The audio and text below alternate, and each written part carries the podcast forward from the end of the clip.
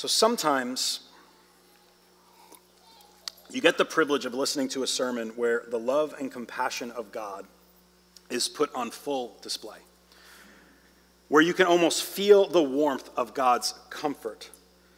Last Sunday, I have to say that Scott Stangley preached that sort of sermon. And, and if you missed it, I would strongly encourage you to go back and give it a listen. It was that powerful of a sermon, and I so appreciate you sharing those words with us last Sunday, Scott. Now, if you remember, Scott talked about watershed moments. I'm going to steal some of your work from last week. Those events or times in our lives where everything changes. And Jesus made mention of one of those events as he spoke with the Samaritan woman, the hour where worship would be completely transformed. The hour where dividing walls of hostility between the Jewish people and everybody else would be torn in two and the promises of God would extend beyond the borders of Israel into the entire world. This morning, as we continue working our way through the narrative, we are going to see the first fruits of that extension unfold as the good news of the kingdom through an unlikely partnership between the Jewish Messiah and a Samaritan woman, pushes even deeper into Samaria, or as Scott shared last week to those dreaded residents of North Jersey. Um, his words, not mine. Just throwing you under the bus, Scott. Can't compliment you and not throw you under the bus at the same time. Um, so if you have your Bibles, Turn with me to John 4, and we'll be looking at verses 27 through 42. I bet a lot of you would consider me from North Jersey anyway, so I'm, I'm, I'm allowed to say those things. Even though I, I would define it as Central Jersey, there's a lot of rules. We'll get there. We'll figure it out one day. Anyway, to situate ourselves, Jesus has just revealed himself to the Samaritan woman as the Messiah by identifying himself in the same way God identified himself to Moses at the burning bush. I, first, um, well, I, I am he who speaks to you, he says. And as Scott mentioned last Sunday, the first I am in a gospel filled with I ams is offered to this woman, a questionable Samaritan woman.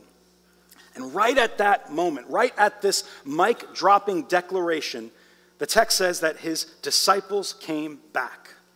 It says in verse 27 Just then, his disciples came back and they marveled that he was talking with a woman, but no one said, What do you seek? or Why are you talking with her? The text says that they marveled.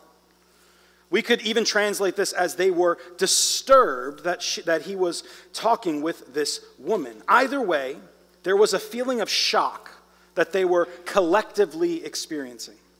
What I love is that although they were feeling all sorts of things, John is sure to tell us that no one said, What do you seek? Or why are you talking with her? In other words, they all have opinions about what's going on, but they have zero courage to say anything. That's what we're seeing kind of unfold here. And what's being revealed about the disciples is both their racism and their sexism.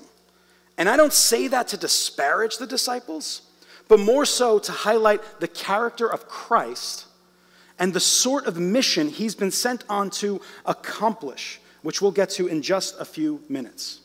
Now, really quickly, as an aside, I actually love these moments, these moments that unfold in the scripture, because these are the moments in the Gospels where we get to catch a glimpse of the disciples' brokenness as it stands side by side with the patience and grace of Jesus.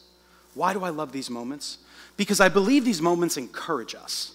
I believe these moments give us hope because the, these people, these disciples, these, these few who were chosen by God to be his instruments, they're a work in progress. And the same can be said for every single one of us. We are on the way. None of us have arrived.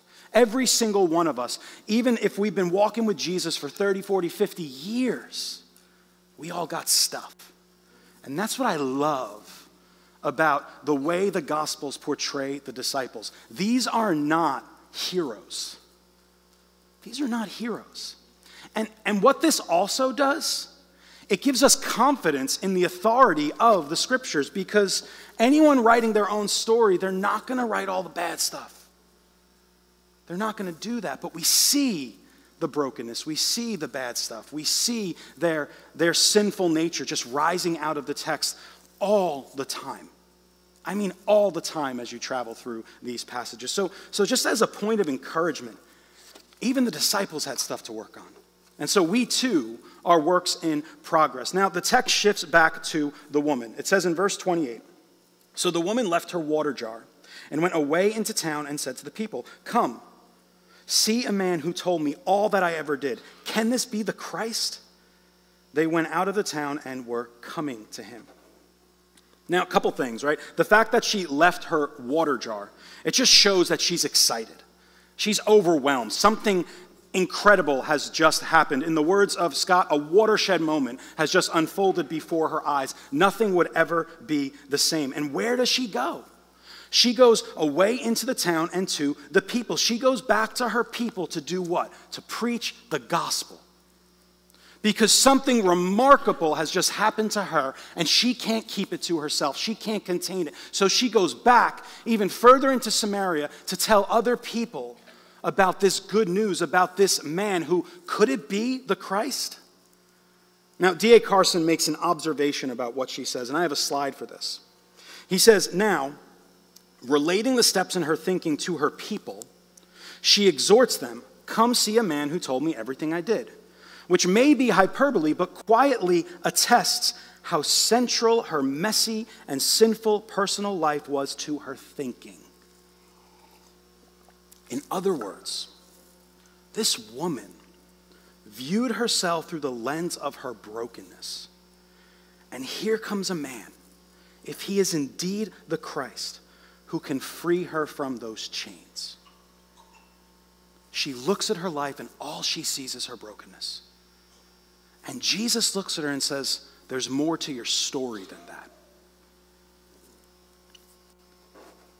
That might be some of your story here this morning. Some of you have walked through these doors week after week, carrying the burden of your sin, of your shame.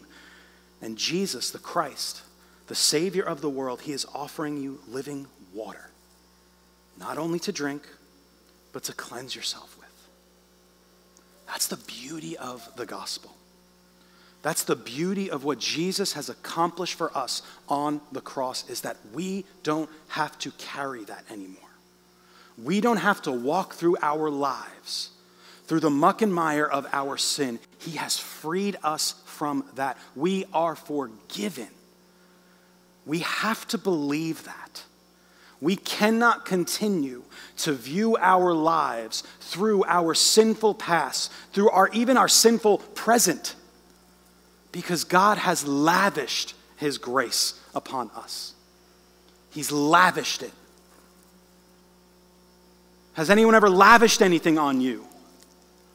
Jesus lavishes his grace. He pours it out that it overflows and you don't have to carry that burden, that sin, that shame anymore. It is nailed to the cross. We have to believe that Redeemer Fellowship. We have to believe that. And I don't think we are going to be able to move forward as followers of Jesus until we receive that truth wholeheartedly. We got to hold on to that. We got to receive the gospel that Jesus is preaching to us, that Jesus is, is, is lavishing upon us. That's just good news. That's just good news. Our sin and our shame has been covered by the grace of King Jesus. And we have been adopted into his family. We have been made alive, those of us who were dead, by his grace. Do you believe that? Let's keep going verses 31 through 33. Now, before we get into what's going on here, I think it's okay for us to, to chuckle a little bit. Because it seems like whenever somebody has a conversation with Jesus, they're just lost. They have no idea what's going on. Check out what's going on here. Verse 31. Meanwhile, the disciples were urging him, saying, Rabbi, eat. I'm reminded of my aunt every time I walk in her house. John, eat, eat. I'm like, I'm good. I'm not hungry. I'm okay. I'm going to be okay. But he said to them, I have food to eat that you do not know about. So the disciples said to one another, Has anyone brought him something to eat? That's funny. In case you're not sure, that's funny. Because he is clearly speaking about something and they're just completely missing the point. They're sitting there looking, it's like, Matthew, did you bring him? John, did, who brought him food? I didn't bring him food. Did you? That's what we're looking at happening here. But check this out, right? This happens over and over again. To Nicodemus, he says, You must be born again. How does Nicodemus respond? I can't climb back into my mother's womb. To the Samaritan woman, I have living water.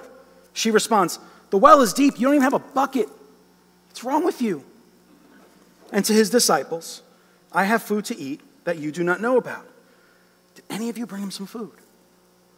See, the, but the comedy is actually driving home a point. Notice something else about these narratives that are actually strung together literarily. I think that's the word.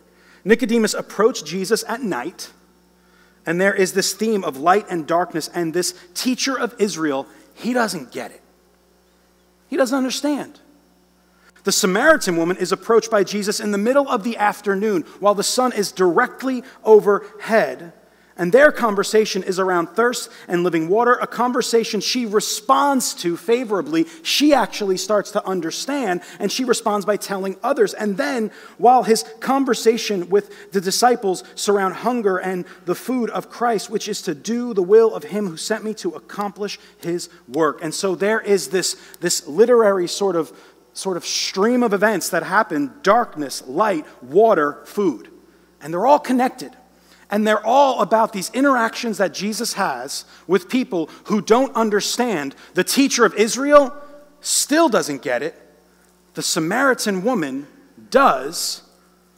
His disciples don't. Fascinating. What's going on here? Well, in verse 30, the text tells us that many Samaritans went out of the town and were coming to Jesus. John is trying to communicate something to us. He's trying to teach us something. He's kind of peering out from the narrative and saying, I need you to pay attention to this. This is key. In John chapter 1, verses 11 and 12, it says, He came to his own, and his own people did not receive him. But to all who did receive him, who believed in his name, he gave the right to become children of God. Now, this is both royal and familial language that's being used here. This idea of giving the right.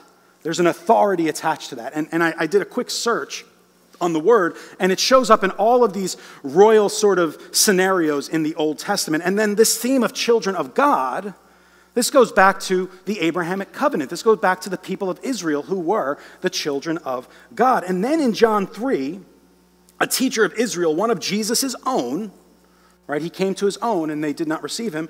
He doesn't get it. While the Samaritan woman, beyond the borders of Israel, she gets it.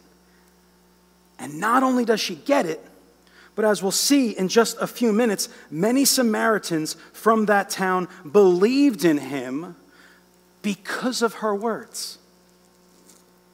Revival breaks out among the outsiders. You guys catching what's going on here? You see what Jesus is doing? What's the point? Jesus is breaking down barriers. And he's drawing the nations to himself. The promise to Abraham is coming true right before our eyes. This plan for the fullness of time from Ephesians chapter 1 that the Apostle Paul talks about is unfolding, and Jesus is uniting all things in him things in heaven and things on earth. And that's the food he's talking about. That's the will of him who sent him to bring all things together. To break down dividing walls of hostility. See, this is one of the central themes of the gospel that Jesus entered into his creation he died upon a cross, and what ends up happening is that no longer is the family of God just, just excluded to one group of people, but, but now it's starting to press outward. It's starting to expand to include every tribe, tongue, and nation. And it starts with these Samaritans. And then check out what he does next. Jesus begins talking about a harvest in verses 35 through 38. Check this out. He says, Do you not say, there are yet four months, then comes the harvest. Look, I tell you, lift up your eyes and see that the fields are white for harvest. Already the one who reaps is receiving wages and gathering fruit for eternal life, so that the sower and the reaper may rejoice together. For here the saying holds true one sows and another reaps. I sent you to reap that for which you did not labor. Others have labored, and you have entered into that labor. He asks them to lift up their eyes. And then he says, to see that the fields are white for harvest or ready for harvest. The text says that already or even now the one who reaps is receiving wages and gathering fruit for eternal life. In other words, this kingdom promise is up and running, and they are right in the thick of it. They are right in the thick of it. And part of that kingdom promise is that, the, that he is extending, is that the grace of God, the promise of God, is extending beyond the borders of Israel and into the world. God is making his family bigger. Romans 4:13 says the promise to Abraham and his offspring is that he would inherit the world. And how does he do that? Through Jesus. Right? Just a few verses earlier we read the words, for God so loved what? The world when Jesus says to his disciples, Look, I tell you, lift up your eyes, where are they? You can answer. Where are they? They're in Samaria. Thank you. They are in Samaria. What are they looking at? Anyone catch what they're looking at? What's coming toward them? They're in Samaria and they're staring at a crowd of Samaritans coming their way. So, not only is Jesus unfolding the promise to Abraham that all the nations of the earth will be blessed in him, he's getting started. This is the best part. He's getting started with a group of people that his own disciples are severely prejudiced toward. If that's not discipleship, I don't know what is. I love what he's doing here. He's saying, guys, you, you got to look at what's going on here. Because I know what you're thinking. I know what the questions you're asking in your heart. I, I know. You see what's going on here? You see how my kingdom is expanding? You see how the grace of God is, is bigger than maybe you ever even comprehended? You got to deal with your stuff. Because, because my project's rolling on, with or without you. You got to deal with your stuff. But see, this is what the gospel does, right? When it grabs hold of us, it unearths all our stuff. It brings us face to face with both the obvious sins and the stuff lurking beneath the surface.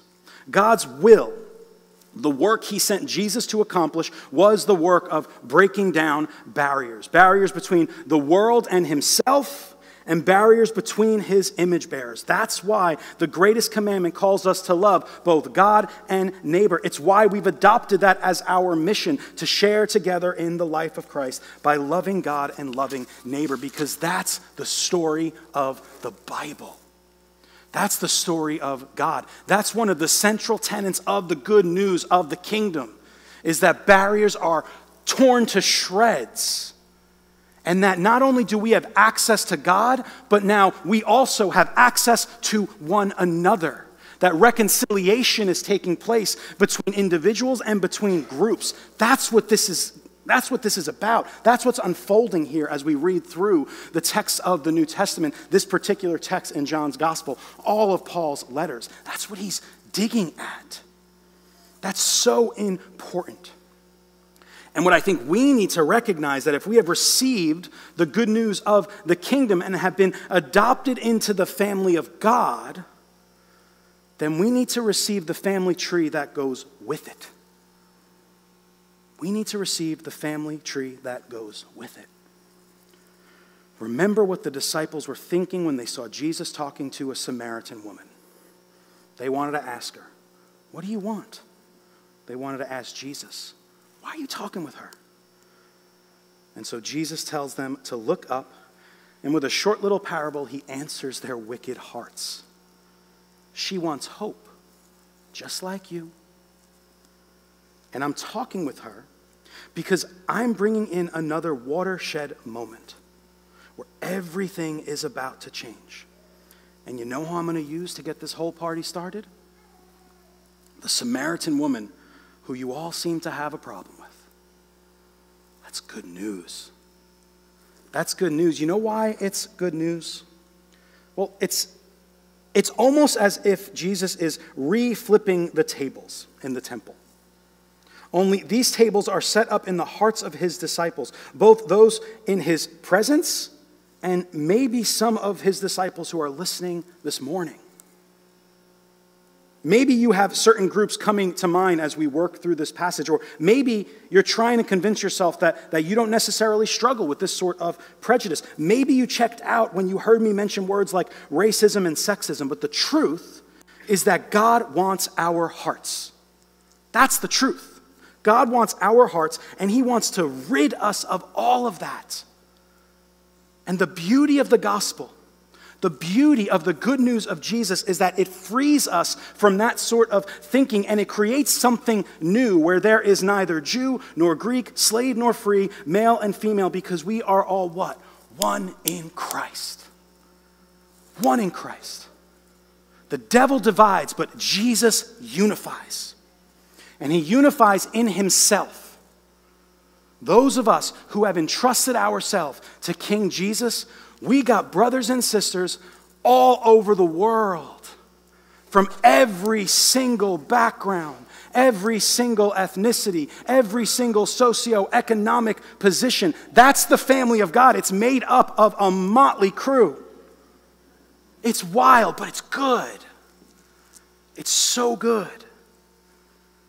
And that's why the greatest commandment is to love God and love neighbor. And that's why when, when, the, when, when, when, when that exchange happens and, and the question is asked, well, who is my neighbor? Jesus brings up these, the most unlikely of people to, to practice the most neighborly sort of way of living. A Samaritan is the good neighbor. Our neighbor is whomever we come in contact with. And we are called to love whomever we come in contact with. It doesn't matter where they come from. It doesn't matter what sin they might struggle with. It doesn't matter what they look like. Jesus is building something new a kingdom comprised of all types of people. Our job is to be heralds of that kingdom. Our job is to be heralds of that kingdom in both word and deed. That's good news. We've been enlisted into something remarkable. Remarkable. Something that goes against every single bit about how the world functions. Division is how the world functions, it's one of Satan's best tools. And he uses it throughout the story of the Bible. We talked about this a few weeks ago in our discipleship course. How, how, this, how the serpent just kind of lurks and finds his way everywhere trying to divide families, trying to divide man from God, trying to divide husbands and wives, trying to divide parents from children. It's everywhere. And God's saying, nah, it's not how my kingdom works. It's not how my kingdom works. That's good news, Redeemer. The text keeps going. Verse 39 and following says, Many Samaritans from that town believed in him because of the woman's testimony. He told me all I ever did. So when the Samaritans came to him, they asked him to stay with them, and he stayed there two days. And many more believed because of his word. Check this out. The text says that many Samaritans believed. It then says that they believed because of the woman's testimony. Man, shocking stuff, right? It's not shocking to our ears. It's not. But to those in this circumstance, reading these texts when they first started rolling off the press, shocking. They believe because of who? Because of the Samaritan woman's testimony? Nah, that can't be. You're forgetting the teacher of Israel, Jesus. Remember him? He's the guy. She's like, Nah, I got something different going on. I want, I want to talk a little bit for a minute. Like I said, the text says that many believe because of her testimony, and there's something so helpful about this little statement. Because the story that God is writing in and through our lives, they have power. Sometimes we think that we bring nothing to the table. Maybe you don't know a lot about the Bible or theology. Maybe you feel you are not eloquent and you have a hard time articulating the gospel message. Maybe you feel like you don't have the right to share the gospel because of some shame or sin that, that, that you're wrestling with or that you're unwilling to, to, to lay at the feet of Christ. But right here, in this passage, we see this woman, and she simply shares what Jesus did in her life, and many believed. Her own personal experience and story of salvation became a source of life for others. We all have that, Redeemer Fellowship. We all have a story that God is writing in and through our lives, how He brought us to faith, what He saved us from. We might not know all the particular languages and all the Bible verses that go along with it, but we sure know what God has done for us. And this story encourages us to share it with others. But then check out what happens. Many more believe because of his word.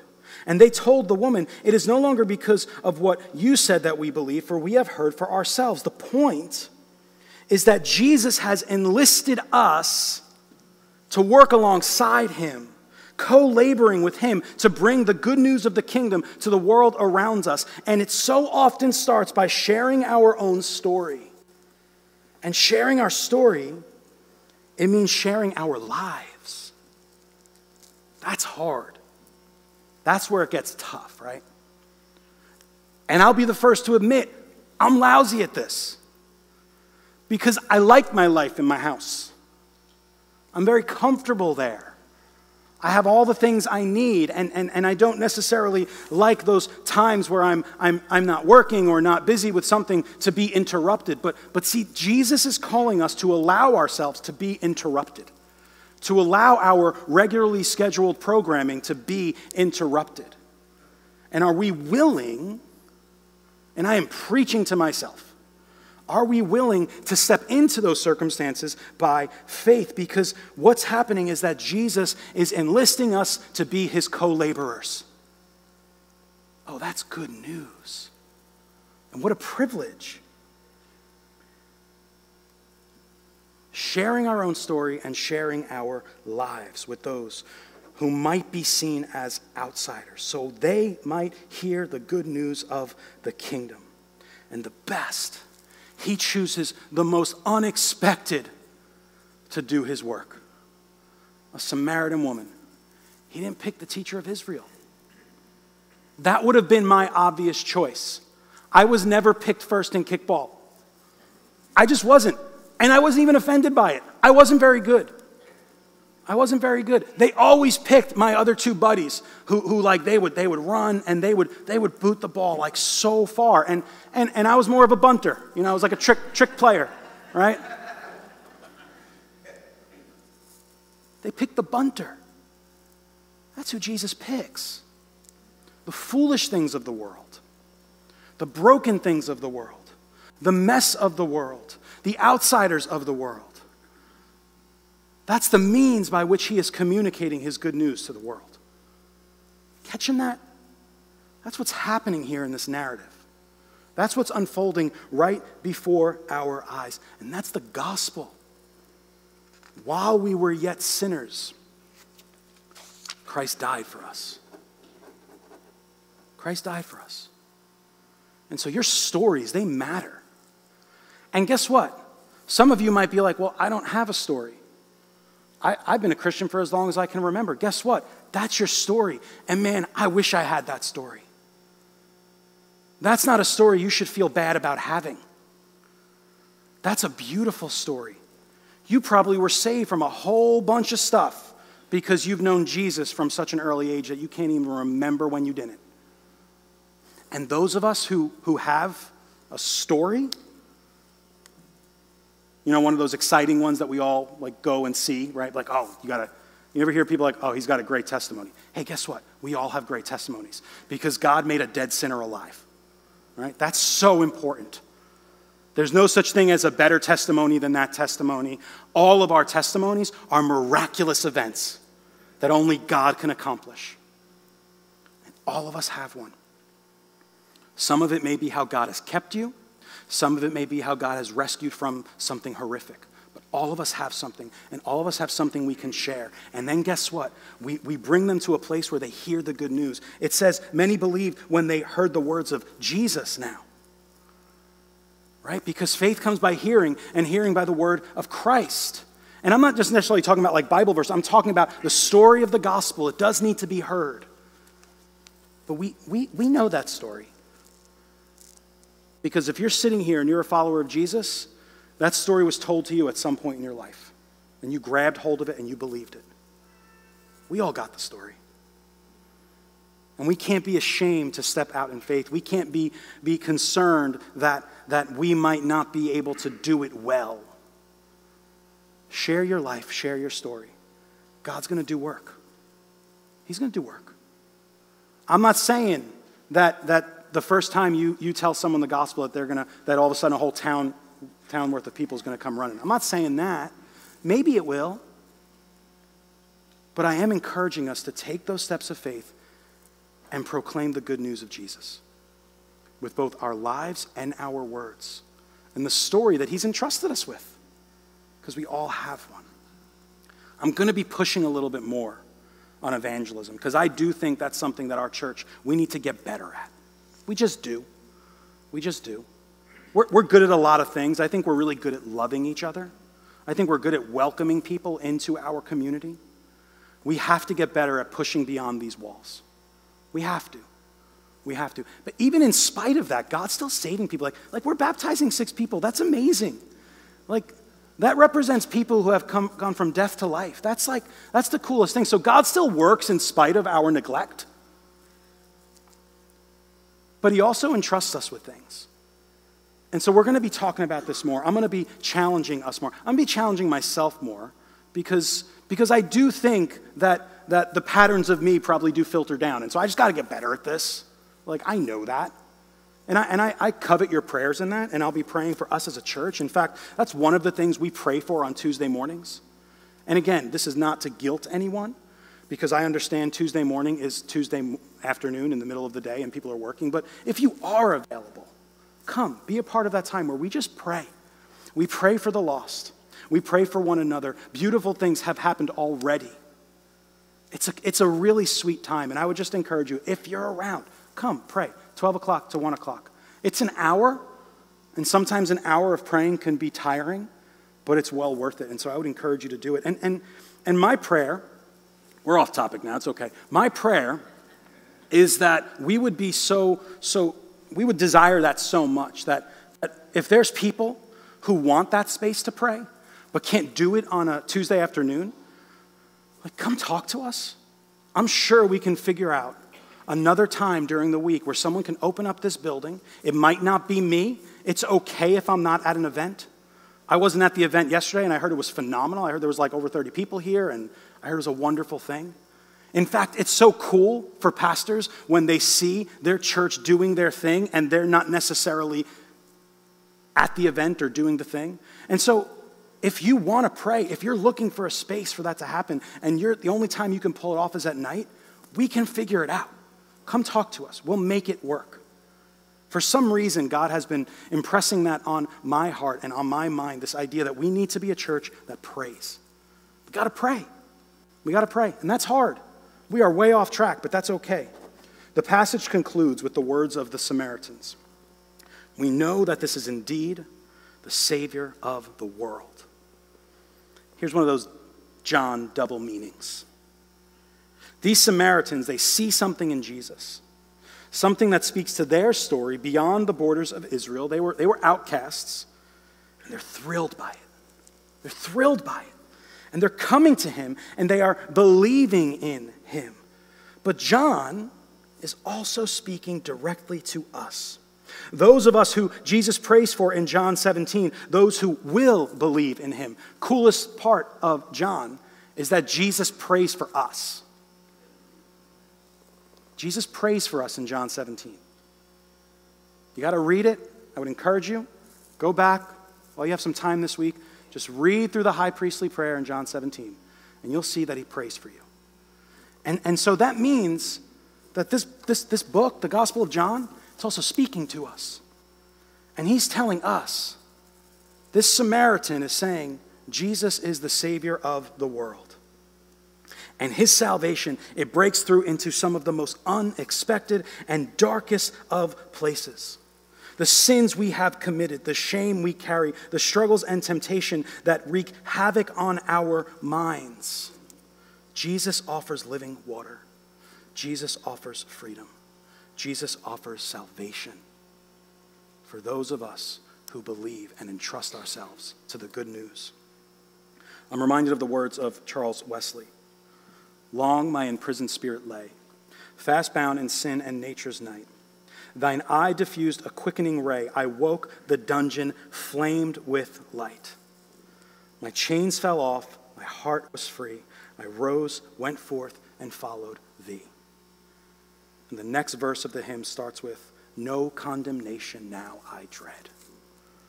This is the truth of the gospel, of the good news of the kingdom. There is nothing that will separate us from the love of God in Christ Jesus. Come to Jesus. Receive his grace. Drink the living waters and allow yourselves to be cleansed. He is the Savior of the world. He is the Savior of the world. This family is made up of all types of people. Our brothers and sisters are scattered around the entire cosmos. That's good news. It's good news. That's my hope for us. That's my hope for us who are carrying burdens, that we would lay them down. You don't have to carry that anymore You don't have to carry that anymore. Let me pray for us. Father in heaven, we love you with all of our hearts, and we thank you for the amazing grace of your good news, what your son Jesus accomplished on that cross. Not only did it save us from our sins, but it broke down every single barrier, Lord God. Thank you. Thank you for that, Lord. God. Thank you that in him we have life, that in him we are adopted into a new family. Father, we love you with all of our hearts. We thank you for your son, Jesus. And we pray that your spirit would breathe life into us and that we would walk in the freedom that you have lavished upon us by your grace, Lord. It's in Jesus' name we pray. Amen.